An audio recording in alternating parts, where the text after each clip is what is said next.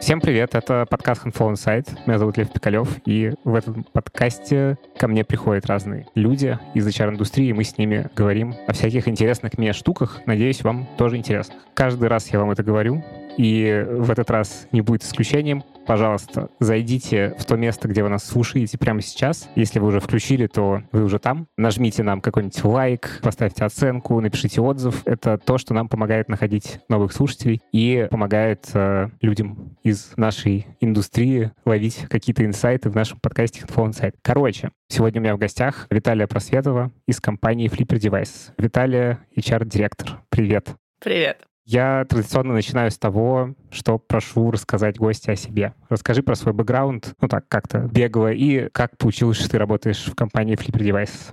У меня бэкграунд достаточно сумбурный.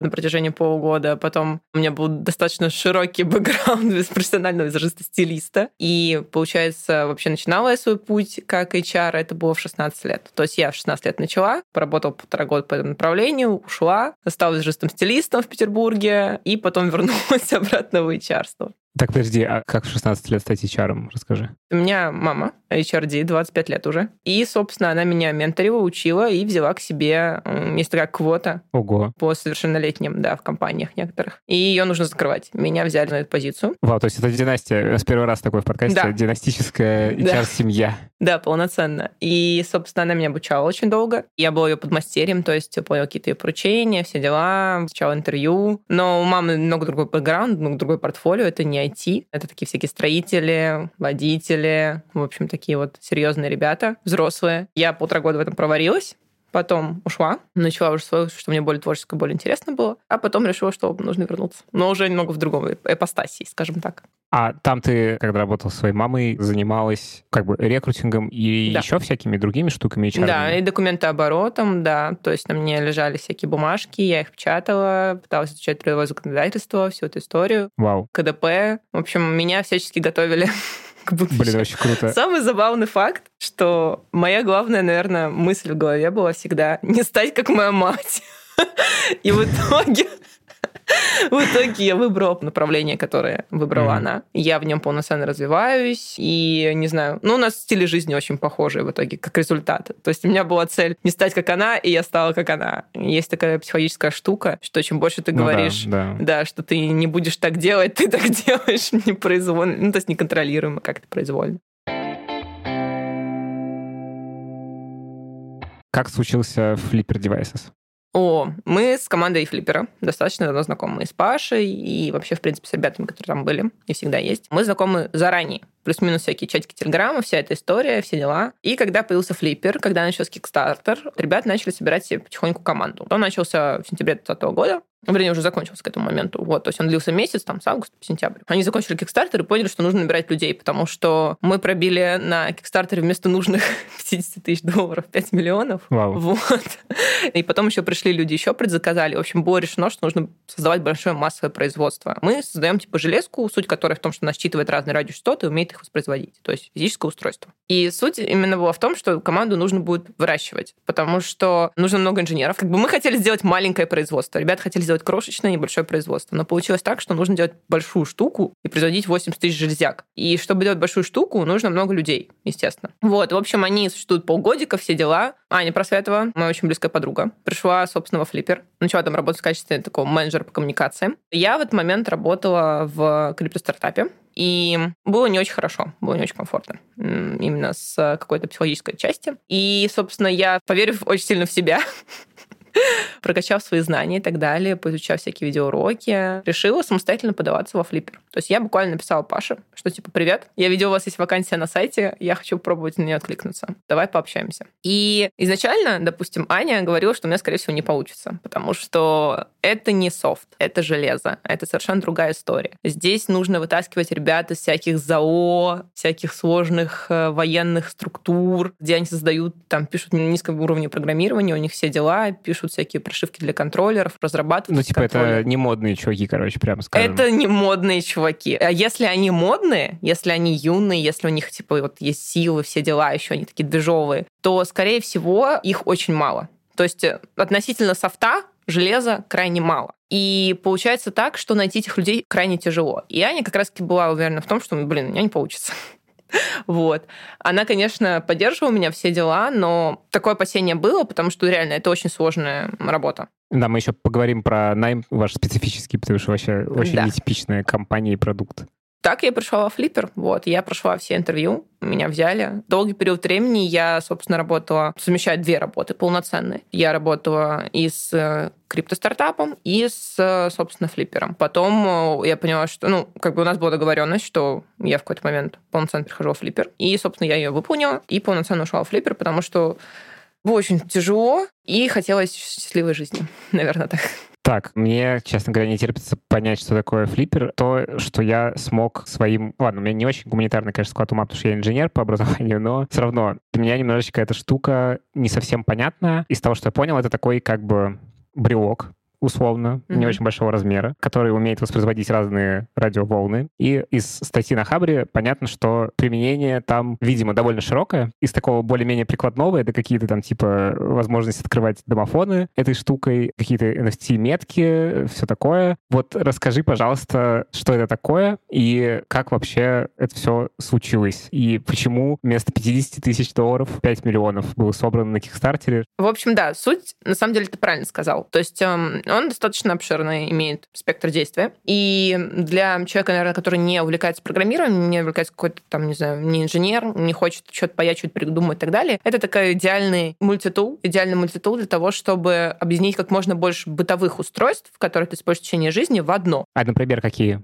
Ключи от домофонов, от шлагбаумов, пульта телевизора, от кондиционеров. Э, можно считывать с сегодняшнего дня. Можно считывать версии прошивки DEV. Это что такое? Чипы животных dev-прошивка, но это для разработчиков. Она еще не обкатанная, все дела, но мы можем уже считывать чипы животных. Вау. Вот это, кстати, офигенно. Я как э, владелец домашних животных, это кайф, прям реально. В общем, да, можно их считывать, и все круто. Скоро появится в релизе полноценном. Сегодня это версия, вот, собственно, dev. В общем, очень много всяких штук, которые можно копировать всякие NFC-метки, RFID-метки. То есть, допустим, у Nintendo есть такие карточки, называются Amiibo они нужны для использования во время игры. Их нужно прикладывать к Nintendo физически. Это такой как бы за рамки немножечко выходящий игровой процесс, типа физический мир. Да, и у тебя там внутри в игре появляется какое-нибудь существо или еще что-то, не знаю, в Crossing у тебя появляются там персонажи, еще что-то вроде. И эти карточки нужно таскать как бы с собой. А их как бы много если ты играешь в какой-нибудь, не знаю, Марио, наверное, я вот не знаю, как в Марио, но в Animal Crossing очень много этих карточек. Если ты хочешь, у тебя была очень крутая игра, тебе нужно сказать стопку карточек. А ты типа эти карточки покупаешь и можешь читать в вашем флиппер Zero?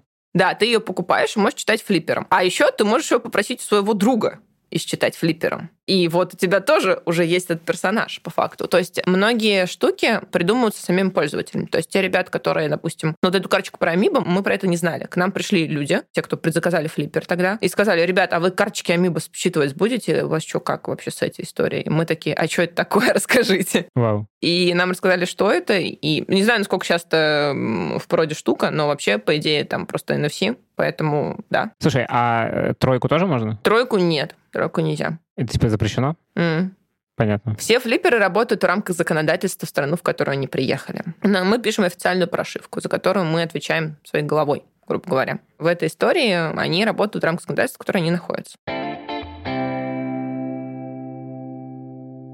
Это, собственно, мой следующий был в целом вопрос, потому что бытовое применение примерно понятно, то есть ты просто как бы с помощью этой штуки делаешь свою жизнь комфортнее, не таская кучу всякого шлака с собой. Да. А с точки зрения того, что, опять же, это то, что я увидел там на странице сбора, на краудфандинговой площадке, там, на Хабре, что это немножечко все-таки имеет какой-то такой флер типа хакерский. Хакеры в реальном мире. Чего нелегального с этим можно делать? Ну, смотри, любой человек может купить себе телефон. На примере марки да. Xiaomi. Любой человек может найти на FOPA Любой человек может взять прошивку FOPA любую, накатить да. ее, и вот у тебя уже на телефоне Тор, все дела. И ты можешь с этим делать все, что угодно. На множество желез в этом мире, железячных устройств, можно накатить любую другую прошивку если ты ее сможешь написать. Флиппер полностью программируемое устройство. То есть тебе ничего не мешает сесть, написать себе код, и создать свою прошивку и работать в рамках нее. Не ответственности за это ты несешь, естественно, самостоятельно. Компания несет ответственность за прошивку официальную, за ту, которую она выкладывает, за ту, которую они стараются. А если ты взял и сам все накатил, то ты как бы вот, вот такой. Молодец, накатил. Можно сделать все, что угодно. Можно, наверное, из флиппера собрать вертолет при большом желании. Вот. У него есть э, GPU. Такие отверстия, которые находятся наверху. Их много-много-много-много. Это выходы под разные штуки прикольные, которые находятся. А, то есть ты можешь их как бы еще соединять с всякими другими приборами и... С модулями. Да. да. Ты можешь соединять с модулями. Ты можешь самостоятельно спаять себе модуль, воткнуть модуль во флиппер и написать на это, опять же, прошивку. И вот ты можешь уже из флиппера сделать маленький Wi-Fi роутер. То есть изначально этой функции нет, но ты ее можешь реализовать. Вау. Какой-нибудь модем, все что угодно. Вообще, штука очень прикольная. У нас финальные планы, чтобы много людей пользовались флипперами, чтобы много людей увлекались программированием, чтобы многие люди учились писать на C, многие люди создавали всякие прикольные железные штуки, потому что, к сожалению, очень мало создается железа. В России так тем более. То есть вы такой как бы легкий, ну не то что легкий, но такой более привлекательный вход в какую-нибудь историю типа Raspberry Pi и вот этого всего. То есть чтобы да. увлечься. Да. Я бы даже сказала не так. Нас сравнивают с Raspberry Pi, с Arduino. Но это все-таки штуки, которые, чтобы туда зайти, тебе все равно нужен какой-то порог входа. Он не очень большой, этот порог входа, но все равно. И это не полноценное устройство, ну, типа, которое просто так из коробки может работать, в отличие от флиппера. Да, Именно так. Ну, на самом деле, Raspberry Pi с коробки тоже работает, но там сложнее, реально. То есть тут более продуктовая история. То есть ты достаешь его из коробочки, из очень красивой такой картонной, и у него там красивый проводок, все дела. Ты смотришь на эти картинки, которые там есть. Ты открываешь его, он включается, и он ультрапродуктовый. То есть, по факту, многие ребята, инженеры там во всяких комментариях далее писали, что, блин, да флиппер можно самому собрать. Более того, какому-нибудь инженеру, если там, допустим, лет 5-6 в этом всем варишься, в какой-то момент приходит идея создать что-то похожее, потому что это удобно. Это как те эти люди, которые говорят, что, типа, что у тебя iPhone, что ты с айфоном ходишь, на андроиде все есть.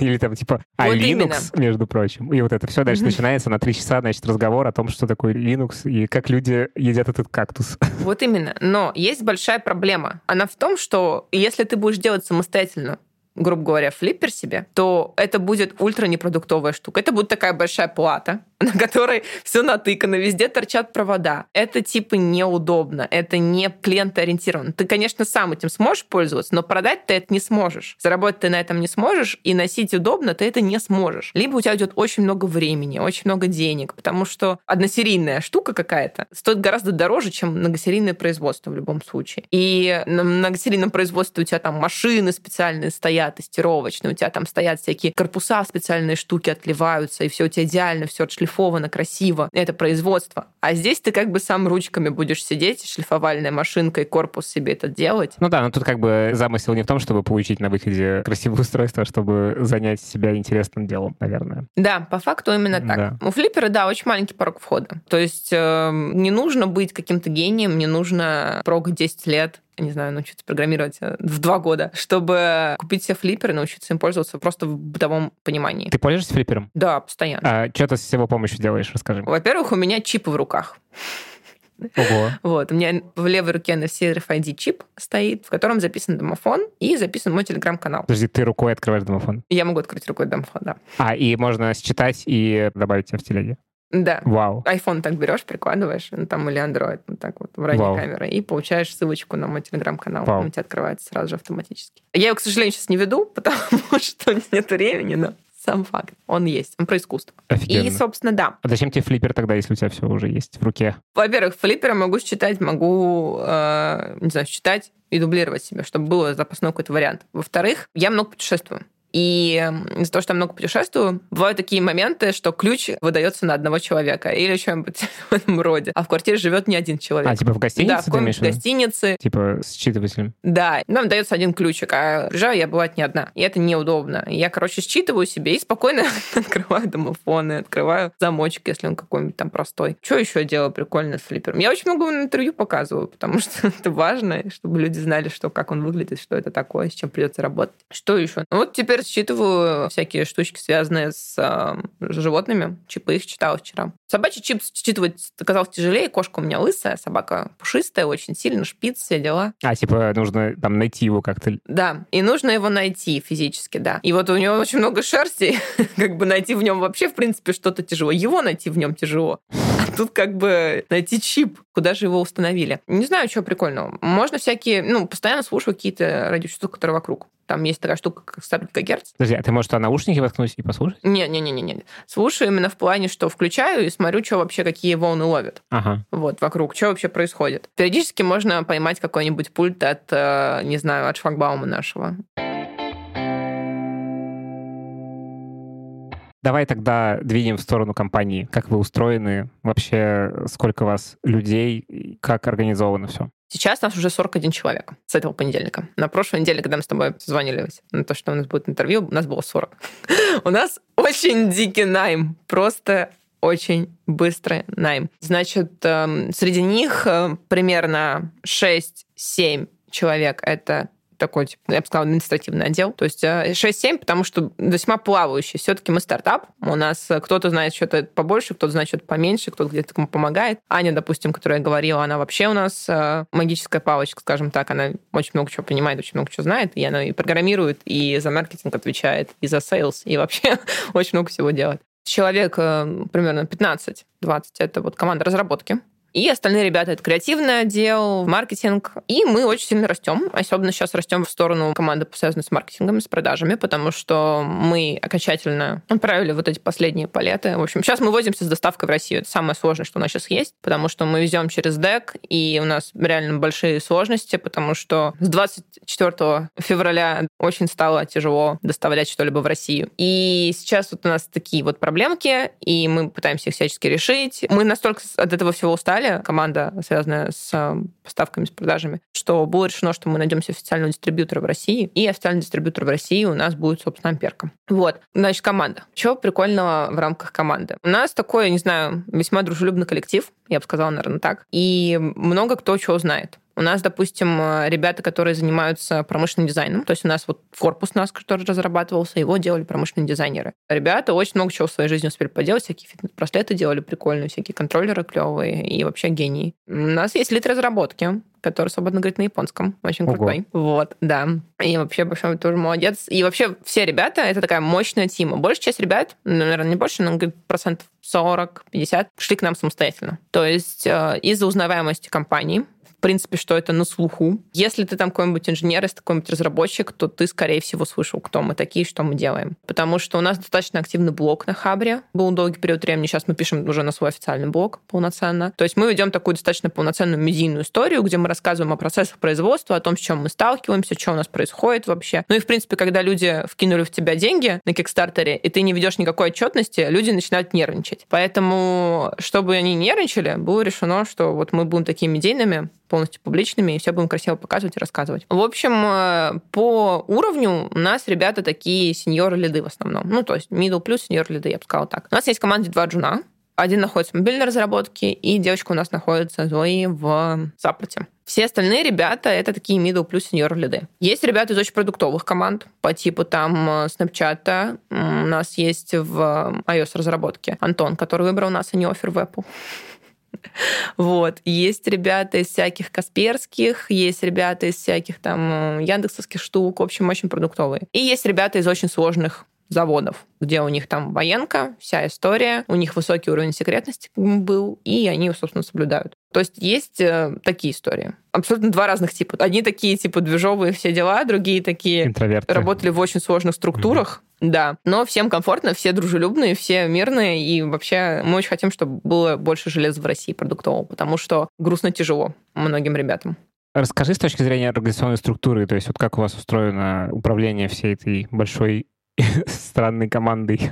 Она горизонтальная. То есть э, у нас нет такого, что кто-то вот прям босс-босс-босс, но у нас есть команды. То есть мы поделены на команды. Есть команда, связанная с разработкой, у них там свои созвоны, все дела. Есть команда административная, есть команда креативная, есть команда маркетинговая. Есть э, фаундеры, основатели, которые там решают, принимают какие-то ключевые решения, и дальше вместе с этим уже в зависимости от этих решений команды как-то там решают внутри себя всякие штуки. Но в целом у нас все весьма горизонтально. То есть э, любой человек, неважно какой у него опыт, все дела, его мнение всегда очень важно, оно выслушивается. И если вдруг у него что-то прикольное получается, круто. Если не получается, то его поддерживают, помогают, рассказывают, как это должно выглядеть, чтобы было прикольно, чтобы было круто. Окей, okay. вы все русскоязычные? Да, кроме одного человека. К нам как раз-таки, получается, где-то в марте присоединилась Зои, или даже чуть попозже. Вот, в общем, к нам присоединилась Зои. Зои родом из Нидерландов. Она говорит на местном языке и говорит на английском. И потихоньку учит русский она иногда пишет и понимает, что мы пишем на русском. И, собственно, Аня, она с ней работает, она ей очень сильно помогает. То есть она там, если что-то ее как-то обучает по-русски разговаривать, все дела. И она иногда приходит в слаки и какие-нибудь на смешные штуки в рандоме отвечает, типа, вообще-то я там на самом деле...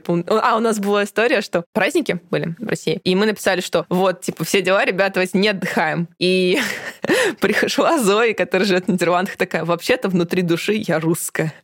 Вот, и мы такие, ага, понятно понятно. То есть она очень милая, она очень клевая. Но ее основной язык, на котором она хорошо говорит, это английский язык. А так все ребята — это русскоязычная команда. Окей, по поводу того, как у вас вот этот найм устроен. Вообще, вы инвестиционные ребята или это все как бы на своих? Это все как бы на своих, как я понимаю сейчас. То есть я с финансовой частью не особо много взаимодействую в плане именно не углубляюсь в нее. Это немного не мой профиль. Но у нас вот что собрали, на то и производим. Все очень просто. А, и то есть, типа, эта компания сбора продолжается? То есть можно на Кикстартере купить? Да, то есть сейчас у нас идут э, предзаказы, которые вот через месяц будут отправляться по всему миру. То есть, э, чтобы что-то произвести, нужно, чтобы появились деньги. Мы там берем предзаказ, на предзаказ печатаем. Вот и все. По поводу найма тогда, да, вопрос, как быстро вы растете и вообще какой у вас план по росту? он очень всегда сумбурный, я бы сказала так. То есть сколько бы мы ни планировали и так далее, сколько бы я не рассчитывала, сколько у нас будет примерно людей, все дела там через полгода, у нас происходят всякие всплески из серии хоп, и у нас в неделю три человека выходит. Сейчас, получается, наш 41. Я думаю, что к концу года нас будет 60 у меня в голове эта мысль угу. крутится. То есть довольно большой темп. Да. А кого вы в основном нанимаете? Это что за ребята? Мы больше не нанимаем в команду разработки. То есть у нас сейчас единственное, что мы... Вот у нас открыты вакансии по QM. Это, собственно, QA Lead и QA Manager. Это человек, который будет лидствовать, будет во всем подсказывать, и он должен знать хорошо железо. QA-менеджер — человек, которому нет необходимости знать хорошо железо, но нужно знать хорошо тестирование. Ну и подходы в целом. Да, угу. и быть таким, как скрам-мастером, то есть общаться с людьми, координировать их больше, чтобы они такие, типа, все были движовые, все дела. Это вот единственное, что у нас есть плюс-минус железячную историю, в плюс-минус э, разработку. Все остальные позиции, которые у нас сейчас открываются, они связаны, собственно, с административной какой-то историей и с маркетингом. И, наверное, в ближайшее время так и будет. То есть у нас есть костяк команды, которую мы сформировали уже за это время, пока мы разрабатывали железку. Вот, это было до января 2022 года. Мы железку одобрили, сформировали, все, команда готова, все дела. И вот в этом количестве, которое у нас сейчас есть, нам вполне комфортно. Прям вот открытых позиций, наверное, на разработку в ближайшее время не предвидится. Но будет очень много найма, связанного именно с маркетингом, с рекламой всей этой истории, потому что активно идут продажи, флипперы постоянно там крутятся, вертятся все дела, люди все время общаются, все хотят предзаказать. В общем, это все очень-очень много требует человека часов, человека ресурса. Поэтому как-то, наверное, так. Я думаю, что в перспективе будет сильно расти команда, связанная именно с HR. Потому что как бы я сейчас вот одна официально, вот, я совсем одна. Я и рекрутер, я и КДП, mm-hmm. я, я и там всякие документики. В общем, все что угодно вообще. И вот у меня есть Лера, с которой я вместе работаю с командой, это наш менеджер офиса. Ну, и с нашим генеральным директором очень много работаю. А все остальные ребята, это вот, вот уже отдельное дело. И получается так, что, к сожалению, очень много времени съедается, очень много всего, чего я не успеваю. В плане, что вот мне иногда бывает прям тяжело. Я прям сижу и понимаю, блин, мне нужен еще один человек. И я понимаю, что если сейчас начну слушать еще одного человека, то я приторможу найм, который у нас идет по продуктовой истории. И я такая, ну блин. Ну да, тут это обычная проблема руководителя на самом деле всегда. Да, только выдохнешь и сразу понимаешь, что нет силы, короче, нет времени останавливаться. Но я такую запару очень люблю, на самом деле. То, чем я боялась, собственно, стать. Моя мама, трудоголик. Вот. Я, я тоже самое. Мне скучно, когда мало задач. Мне скучно, когда нет какой-то запары всей этой истории. Я, наверное, за то, что еще молоденькая весьма, наверное, на меня посмотрят взрослые какие-нибудь HR и скажут, что вот, ну как же так? Ты просто еще не выгорала. Да я постоянно выгораю.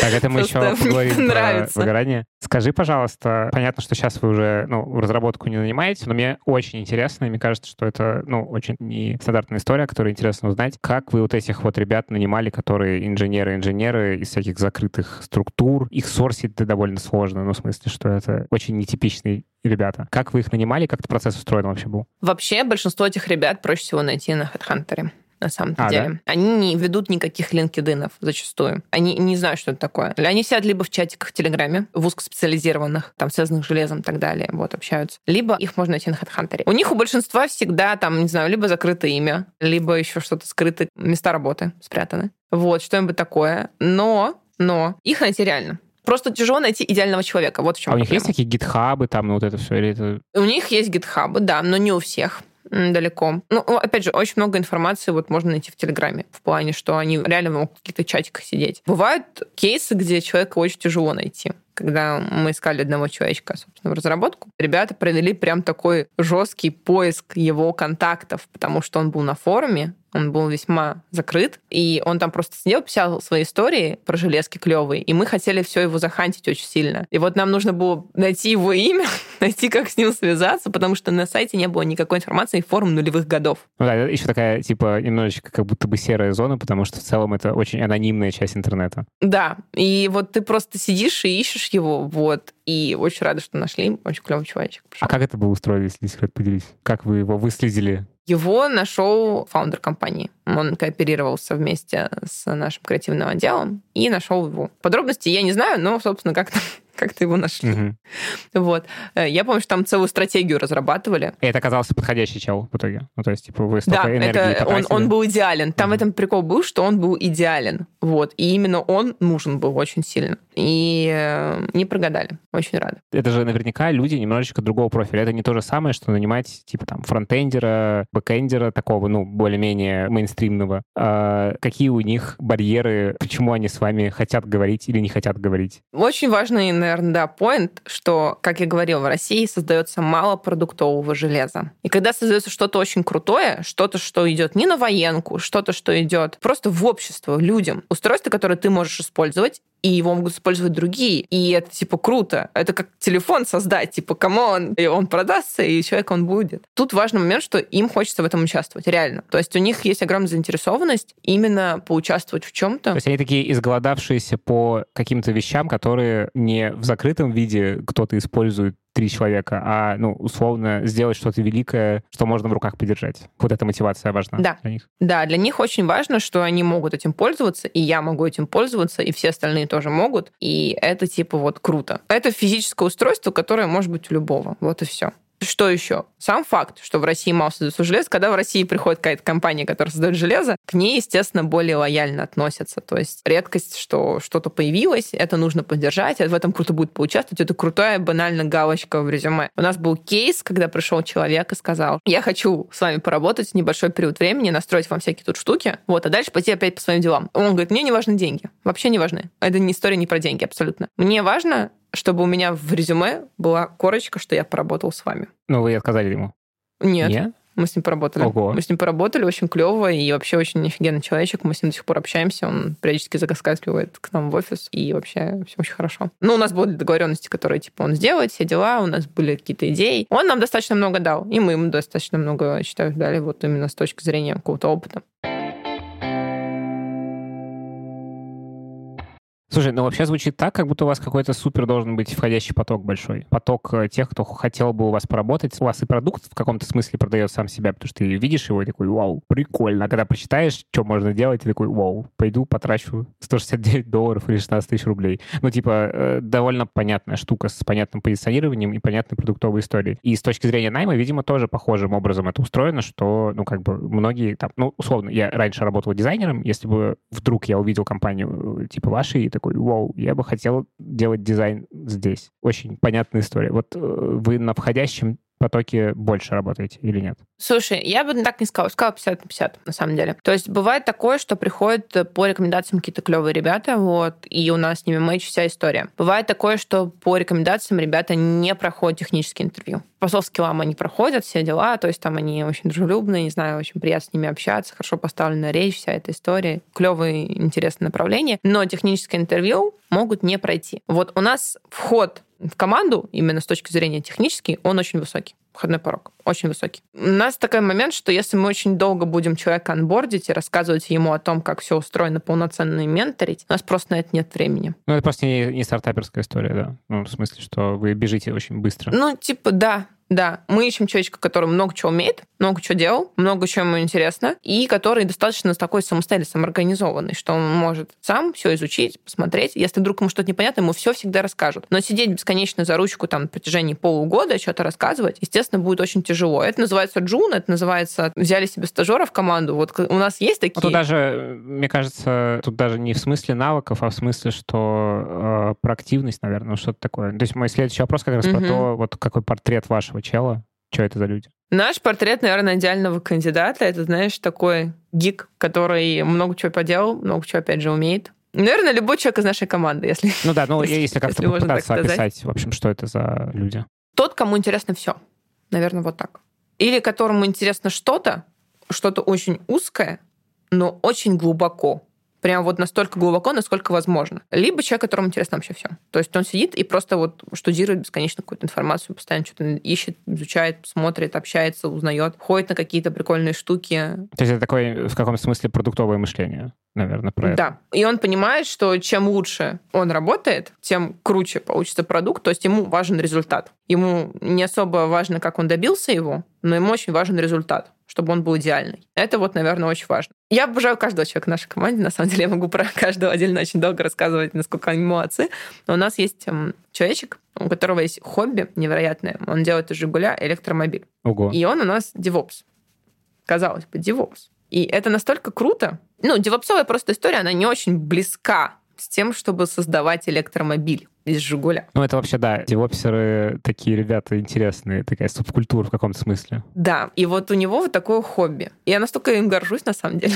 То есть он показывал видосы, он показывал при входе в команду. У нас, когда первый день человека в команде, я прошу его рассказать какую-то историю о себе. Именно не историю, а ну, о себе. Кто ты, что тебе нравится, именно какие-то у тебя интересы, какие-то хобби. Чтобы ребята могли зацепиться и с тобой завести диалог и подружиться. И вот он, когда рассказал про, собственно, электрокар, я такая сижу и думаю, вот это круто это же, блин, она же огромная, это же машина. И он пытается заставить древнющую машину ехать не как древнющую, а как очень модную и приятную. Это типа круто. Да, еще мне интересно с точки зрения ну вот то, что ты говоришь, это очень подходит под описание продуктовых ребят, которые умеют, типа, искать новую инфу, приносить идеи, доводить их до какого-то результата, но интересно, как это бьется с гиками, потому что гики часто это ребята, ну, они перфекционисты во многих вопросах. Как вы с ними в этом смысле работаете, потому что, ну, условия стартапа всегда это некоторый, да и не стартапа тоже, любой большой компании, любой продуктовой разработки, это всегда путь местами компромиссный, потому что ты имеешь скорость, имеешь ограниченный как бы ресурс и дикое желание зацепиться на, на рынке. Как вы с этим работаете? Потому что я уверен, что есть, ну, по крайней мере, из тех гиков, с которыми я сталкивался, у них очень четкая картина мира, как что должно работать, что должно быть, и для них слова MVP звучат очень травматично частенько. Тут, наверное, играет роль то, что когда их много, они могут как-то разделиться и каждый взяться за свое. То есть очень важно, чтобы никто в команде не проседал, не выгорал, не был подавлен и так далее. Очень важно, чтобы вся команда была нацелена на результат. И когда вся команда горит идеей, когда у всей команды есть желание сделать максимально круто, максимально легендарно, чтобы вот просто это запомнилось у всех, то в этом случае они реально ультра сильно все стараются. И чем больше они стараются, тем лучше у всех получается. Естественно, один человек не может взять и всю историю на себе тянуть. Конечно, ни в коем случае. Он просто на чем-то конкретном сосредотачивается, один. Другой его подлавливает на чем-то другом. И вот они все вместе ради общей какой-то концепции что-то делают. Это, наверное, в общем про то, что вот я очень переживаю, что вот люди бывают выгорают, все дела, вся эта история. Это вот, наверное, мой главный страх. Да, потому что то, что ты описываешь, это в целом история про очень мощный эмоциональный совместный опыт. Когда есть какой-то эмоциональный опыт, у тебя всегда есть некоторая эмоциональная яма после него. И в процессе э, получения этого эмоционального опыта тоже, потому что ты как бы ну, по каким-то горкам скачешь с какой-то амплитудой. И, в общем, да, тут э, реально есть большая угроза выгоранию. Что вы с этим делаете? Вообще, я периодически провожу там раз в квартал, собираю статистику удовлетворенности сотрудников. А она на данный момент 94%. Нифига себе. я считаю, что это очень хороший показатель. А как вы ее собираете? Это типа, ну... ну специальная системка, да, специальная штука такая, CRM для HR, суть которой в том, что просто они отвечают на вопросы легкие, и она, в общем, уже считает. Вот, они отвечают честно всегда, они отвечают с комментариями. Я всегда прошу ответить максимально честно, потому что она полностью анонимная. Я никогда не узнаю. Ну, слушай, на 41 человеке довольно всегда ну, короче. Нет, понимаешь, важный момент. Паттерн, с которым я это смотрю. Я смотрю mm-hmm. на результаты, абстрагируясь от того... Кто бы это мог быть? От всех конкретных личностей. Да, то есть вот мне важен финал. Мне важен, что это целый организм, и у какого-то целого организма есть где-то какая-то просадка. И вот это для меня, допустим, очень важная штука. И, значит, да, выгорание. Из-за того, что мы стартап, тут есть небольшая такая какая-то помощь, что ли, что если тебе стало скучно с одной штукой, ты можешь взять другую и делать другую. Вот и все. То есть даже у разработчиков у них есть какая-то вариативность. В смысле, что они могут перемещаться из продуктовых команд в продуктовые команды? Нет, они могут в рамках разработки делать разные вещи. Потому что у нас там есть не только сам, собственно, прошивка флиппера, у нас есть приложение, которое апдейтит флиппер на комп, десктопная штука, которая апдейтит флиппер. У нас там много всего еще есть железо, можно посмотреть, поизучать, попродумывать и так далее. Можно прийти в какую-нибудь команду, связанную с мобайлом, и спросить, ребят, что, как у вас там, давайте что-нибудь так, ну, посмотрим. Ну, это штуки, улучшить. ну, вот история про смену деятельности, она работает на этапе, когда ты на самом деле, ну, ты как бы подвыгораешь, но не выгорел. А вот у вас были случаи, когда человек прям, ну, потому что это же история очень с тяжелым выходом из прям такого выгорания-выгорания. Ну, это не про диагноз скорее, а про какое-то, ну, условно, состояние прям. Ну, смотри, у нас прям вот активно выгоревших людей сейчас в команде нет вообще. Я, когда замечаю какие-то просадки, я выхожу на контакт с человеком когда я замечаю, что там ему грустненько или что-то еще случилось, когда у кого-то какое-то печальное событие может произойти, потому что жизнь все-таки крутится не только вокруг работы, все очень много личных моментов. Я все-таки как HR тут выступаю как такой медиатор беседы. Ну и чтобы как, как бы на ранних стадиях все это отводить, а не запустить. Да, угу. да, потому что дальше это можно отправить, если это совсем сложная уже ситуация, где там просто разговорами ты не поможешь, и тебе нужен не друг, а профессионал, можно отправить, собственно, на занятия с психологами. У нас есть такая плюшка, с недавних пор. И можно, собственно, чтобы человек позанимался с психологом. Если психолог не поможет, то там уже дальше психотерапия, психиатр, есть разные варианты. Но вот в данный момент у нас, знаешь, постоянное ощущение, что настолько все на драйве, настолько всем нравится все, что они делают. То есть я собираю регулярно ревью, у меня вот анбординг есть, активные. И я в рамках этих анбордингов спрашиваю людей, типа, вот сначала я слушаю кандидата, ну, сотрудника нашего, типа, слушай, а расскажи, вот, что тебе понравилось в этом месте, что не понравилось, что ты считаешь можно улучшить, и вся эта история. И он про понравилось, про понравилось, но все говорят одно и то же. У нас очень крутая команда, все очень круто, задачи клевые, очень интересно. И это неизменная фраза, которую я слушаю от человека к человеку. И когда я слушаю человека к человеку, я понимаю, что все хорошо. Если вдруг кому-то становится тяжело, у нас достаточно доверительное общение среди команды. То есть они приходят напрямую и говорят, вид, мне сложно. У меня там такая ситуация, можешь со мной созвониться или можешь со мной пообщаться, мне нужна поддержка или наоборот, можно мне какой-нибудь там day и все дела, потому что у меня какое-то горе Ну что-то. Да. Mm-hmm. То есть у нас главное правило в том, что не надо скрывать свои душевные проблемы. Не нужно проглатывать свою боль. Никогда не сравнивайте, я все время говорю одну прекрасную вещь всем ребятам, не обесценивайте свои эмоции. То есть, если вдруг вам тяжело, и у вас э, какое-то событие произошло, которое вас потрясло, банально ваза разбилась, а ваза на самом деле очень любимая была. И вот эта ваза довела вас до слез. Если вам тяжело, попытайтесь пережить это, попытайтесь это проанализировать, но ни в коем случае не говорите, а вот у другого там ногу оторвало, грубо говоря, а у меня всего лишь ваза разбилась, и что? Да, это очень-очень актуальная сейчас тема как раз. Я думаю, что мы сейчас большой кусок нашего разговора посвятим тому, что случилось после 24 февраля, потому что, в общем, сейчас действительно сложно иногда даже с близкими людьми говорить о том, что тебя что-то, ну, условно, типа ерундовое как-то расстраивает, э, которое не связано с тем, что происходит в мире и с тем, что происходит у других людей. Как бы немножечко как неловко расстраивается по поводу разбитой вазы, если говорить про твой пример. Что происходило с вашей командой после 24 февраля. Тут, наверное, первый вопрос, ну, как бы, вы делаете global бизнес, и как вам сейчас, как компании с, с русскими корнями, ну и вообще компании, где один человек не русскоязычный, работается? В плане доставок было очень тяжело. Ну, то есть у нас главная проблема, с которой мы столкнулись, это проблемы с доставкой товаров, доставкой флипперов по всему миру. То есть вот, казалось бы, понимаешь, тут такая история, вот мы начали в корону, и вот у нас в корону были проблемы с отсутствием железа в Китае. Да, э, кризис полупроводников. Да, мы, значит, насобирали эту железку, вот мы уже типа все, начали печатать, все хорошо, думаем, сейчас выдохнем, сейчас ага. все пойдет нормально. И тут бабах по нам, у нас происходит э, событие 24 февраля, и мы понимаем, что сейчас опять будут какие-то сложности. Подожди, а вы операционно в России находитесь или вы не в России? У нас команда находится в России. В России находится разработка, то есть придумываем всякие штуки мы в России. А производство, оно находится в Китае. Вот так. Мозги, так сказать, да. здесь. С точки зрения, условно, вот что-то поменялось на Kickstarter с тех пор, как это все началось? Потому что сейчас же есть какие-то ну, истории с тем, что с русскими сейчас сложно делаются дела вот, в мире? У нас были ситуации, когда нам писали, что не смейте доставлять русским ничего. Нам это писали, при том, что ну, люди, которые это писали, либо не знают, либо знают и просто троллят, что вся команда русскоязычная.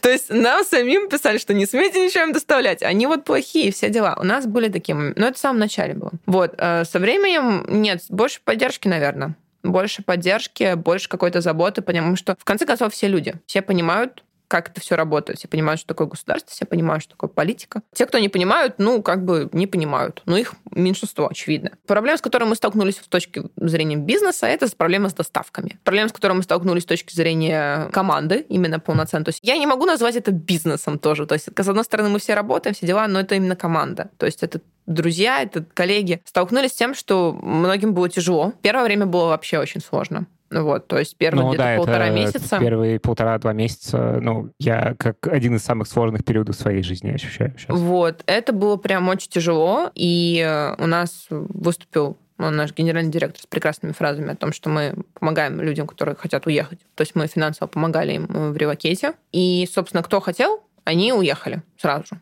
несмотря на все эти отмененные бесконечные рейсы, все дела, все билеты. То есть э, кто-то был в сомнениях, кто-то уехал совсем навсегда. То есть у нас есть кейсы, где просто вот эта ситуация, она стала, триггером. грубо говоря, решающим фактором, угу. триггером, да. То есть э, люди до этого хотели уехать, но просто держались и терпели там режим всю эту историю. А потом, короче, случается ситуация, и они такие, ну нет, все, это финал. И они собирают вещи и уезжают полноценно навсегда из страны. Вы помогали с релокацией. Как вообще все это было устроено? Насколько понял, это довольно экстренная вся история для вас была. Да, это было очень экстренно, это было э, такие, знаешь, типа из серии «пожалуйста, срочно скажи что-нибудь команде, потому что иначе им очень тяжело». Типа они просто в неведении, они не знают. У меня вот, допустим, друзья, у них генеральный директор вышел спустя три дня и устроил большой такой созвон, вышел в аудиторию и рассказал все, как у них будет дальше что какой у них план действий. И это было очень круто. То есть это реально огромное уважение, огромный респект за такое поведение, за такое отношение, потому что люди — это люди, это важный факт. Твои коллеги, твои друзья, тебе нужно заботиться о том, как они себя чувствуют. В общем, общались все очень тяжело, это был экстренный вариант. Помогали финансово. Я помогала с тем, чтобы найти какое-то жилье, в другой стране, находясь еще как бы, территориально в России. Я общалась с ребятами, я созванивалась с ними ночью, утром, кому было тяжело, я была на связи с сутками. Этот выпуск записывался до 21 сентября, до начала мобилизации в России. Поэтому я попросил Виталию записать небольшой комментарий о том, что сейчас у ребят происходит в компании. Давайте послушаем. Всем привет! Сегодня 28 сентября, и я, наверное, расскажу, что мы решили сделать, когда услышали про мобилизацию всю эту историю. Забавно, что подкаст про сложность ситуации выходит тогда, когда ситуация ухудшилась. В общем, наши ребята уехали в путешествие. Немножко отдохнуть, немножко установиться, и там сейчас находятся. Многие невероятными муками проходили границу, проходили контроли. Вот, у нас нет ни одного человека, которого остановили бы и не пустили. Но у нас э, как бы ребята сейчас и не попадают под частичную мобилизацию. В целом очень тяжело. С момента объявления я как HR на связи примерно 22 часа в день. Сама я в скором времени, через несколько недель, прилечу к ребятам, буду с ними разбирать их кейсы, разбирать все их вопросы, помогать решать искать все-все-все. Сейчас мы забукали жилье. Я букала жилье. Это было очень тяжело на Airbnb, потому что в России он не работает. Однажды я зашла с российского API получила сразу же бан. Потом мне перестали принимать корпоративные карты с аккаунта, и я оплачивала с личных. Потом еще один бан, при этом уже не с российского API, а просто. Не хотели сдавать жилье, так как букву «Е» на себя проживать будет другой человек. Это нарушение как бы правил. И немногие согласились. В общем, где-то из 70 квартир, в которые я написала, с которыми вела диалог, суммарно одобрили штук 10. И дальше уже расселила ребят. Вот сейчас 21.45, 28 да. И вот сегодня день, когда я окончательно разобралась со всем жильем. С первого же дня я с этим сидела, ковырялась. Ну вот, сейчас до этого дошло. Все, кто хотел, они уехали. Все, кто не хотел, сейчас находятся в России. Мы не стали никого принуждать, там, так далее. Это неправильно, это неграмотно. Остальные ребята уехали, оставив своих семей, детей, жен, девушек, дома, животных. В некой неопределенности и сложности я сейчас, наверное, должна быть столбом нашей команды каким-то, какой-то стабильностью, которая должна им помогать. И, наверное, это задача всех HR сейчас быть максимально саппортами команды. Пожалуйста, все, кто слышит это, заботьтесь, потому что им очень тяжело. Всем ребятам очень тяжело. Вы HR самые сильные. Вы всегда совсем справитесь. Я желаю всем удачи. Я желаю, чтобы все это когда-нибудь закончилось, чтобы все могли вернуться к себе домой. Я мечтаю об этом, но вера в это очень маленькая. Спасибо большое. Спасибо подкасту Ханфоу. Хорошего вечера и, не знаю, счастья какого-нибудь.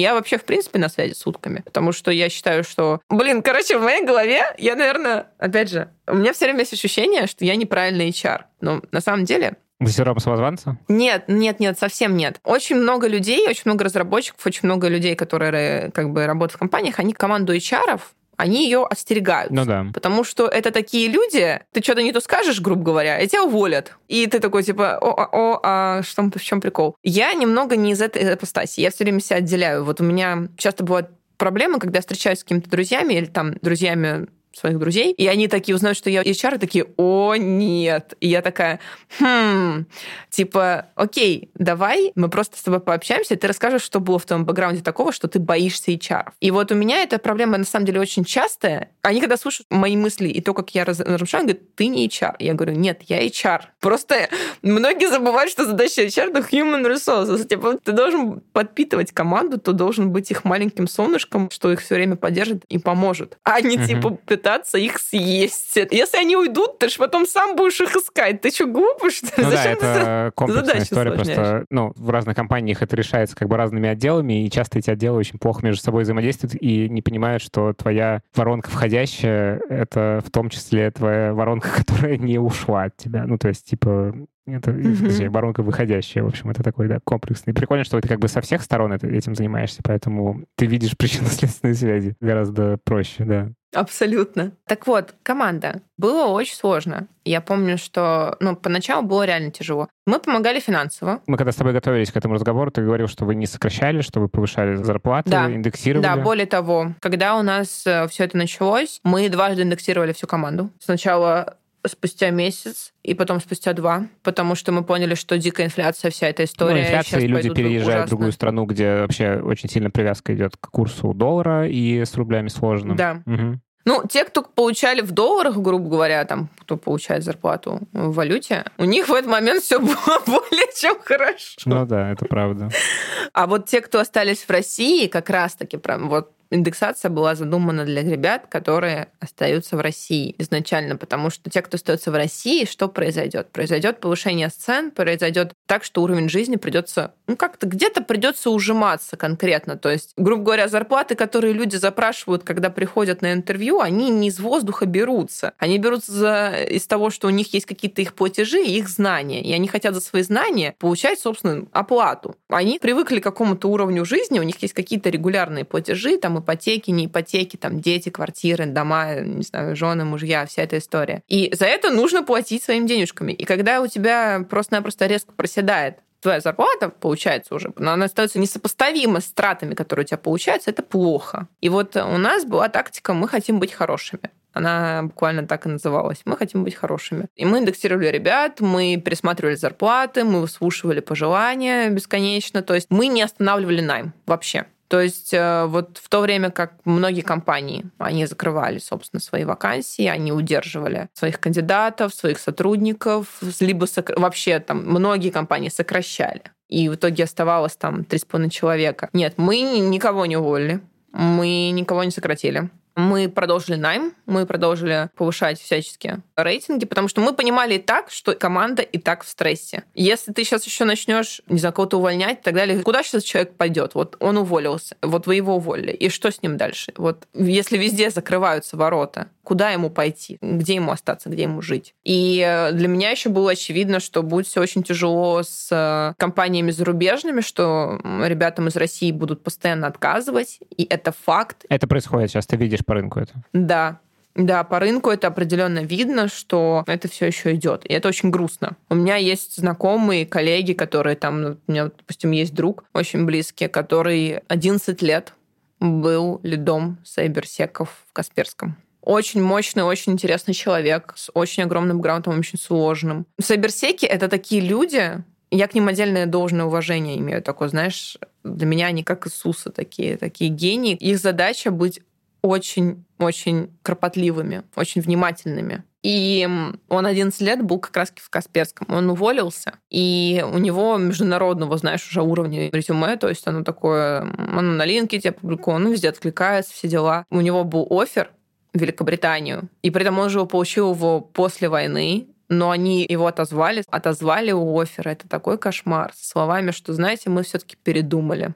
И передумали они по причине того, что вот вас из России сейчас не увезти, и как-то, знаете, в целом вся обстановка не очень хорошая. И это очень тяжело. И таких людей много. И он до сих пор, вот представь, поиске, вот да? это было, там, да, это было в марте, он до сих пор в поиске. Потому что на его должность, ну, как бы на его уже знания и так далее, во-первых, не так много вакансий, в принципе, потому что он ну уже да, ну очень и опытный. вообще, конечно, обычно такие люди на рынок-то не выходят. Да, они не выходят на рынок, они идут по рекомендациям. Это очень важный момент. То есть сайберсеков обычно нанимают всегда через рекомендации. Это прям принято. Абсолютная норма, чтобы тебя порекомендовали. Потому что это очень уязвимая штука, очень деликатная, не такая, как все. И вот таких ребят много. У меня много друзей уволили, там, питанистов, разработчиков всяких, в общем, э, и они до сих пор ищут работу. И, не знаю, мы хотели быть хорошими, вот и все. Мы хотели, чтобы всем было комфортно, чтобы как-то все это потихоньку уладить, чтобы хоть немножко умялось, чтобы было не так стрессово, не так нервно, не так э, страшно. Потому что это был какой-то, наверное, кошмар для всех какой-то. Мы вывезли тогда, после начала всех событий, у нас был корпоратив, он был в Сочи. Мы еще тогда очень долго думали, а ехать ли нам? Все ли будет окей? А вдруг... Ну да, тут как бы много чего так. вдруг.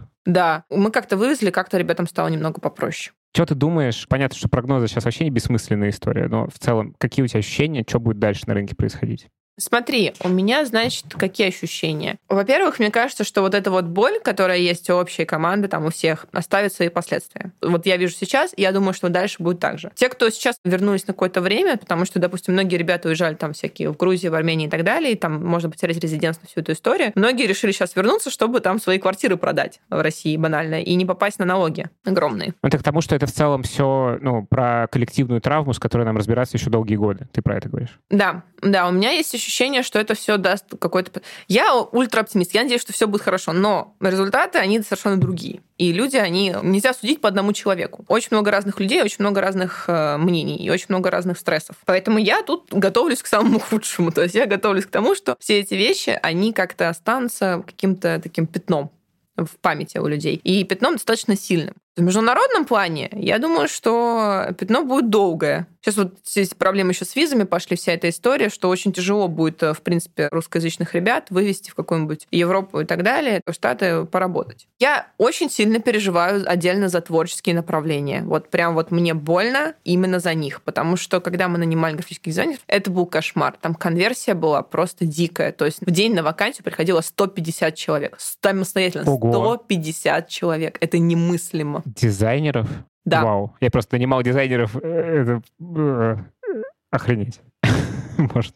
То есть это огромное количество людей откликалось, потому что у них вся их работа, когда они работали как фрилансеры в большинстве своем случаев, она вся была утеряна. Ее сейчас у них нет. И они ищут э, какую-то полноценную 5 на 2, всю эту историю, потому что непонятно, что будет дальше и сколько это будет длиться. Те, кто уехали, у них все потихоньку налаживается, и они как-то потихоньку забывают, абстрагируются этой истории, вот, живут как-то дальше. Я не знаю, я надеюсь, что как можно скорее все вернется на свои русла хотя бы. Вот. Если уж не будет лучше, то хотя бы вот как до. Если лучше не получится, вот хотя бы как до, потому что, потому что очень тяжело потому что просто тяжело жить, и, не знаю, много таких моментов, в которых э, хотелось бы, чтобы другим было попроще. И чтобы никто не выгорал, чтобы никто не грустил, чтобы все были счастливы и довольны всегда. А сейчас э, пока что я вижу, что очень много людей в окружении в моем, не только в рамках работы, они очень сильно переживают, они говорят, ну вот, а э, что ты вернулась? Вот я сейчас в России, а что ты вернулась? Я говорю, так здесь все.